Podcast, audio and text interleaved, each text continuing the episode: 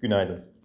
Dün konuşmalar yapan St. Louis Fed Başkanı James Bullard, Eylül'de 75 bas puanlık artışı desteklerken Kansas City Fed Başkanı'ndan güvercin bir yorum geldi.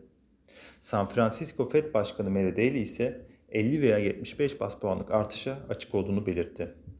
Japonya'da çekirdek enflasyon Temmuz'da %2,4 yükseldi. ABD'deki gevşemenin aksine Avrupa bölgesinde tüketici enflasyonu Temmuz'da beklentiye paralel şekilde %8,9'a çıkarak kaydedilen en yüksek orana ulaşılmış oldu. TCBM 8 ay sonra politika faizini 100 bas puan indirerek %13 seviyesine getirdi. TCMM rezervleri 12 Ağustos haftasında önceki haftaya göre 5,1 milyar dolar artışla 113,7 milyar dolara yükseldi. Bugün yurt içinde önemli bir veri akışı bulunmazken İngiltere'de perakende satışlar, Almanya'da üfe verileri açıklanacak. Bu sabah Asya endeksleri ve ABD vadeleri hafif satıcılı işlem görüyor. Borsa İstanbul'un yatay başlamasını öngörüyoruz. Herkese iyi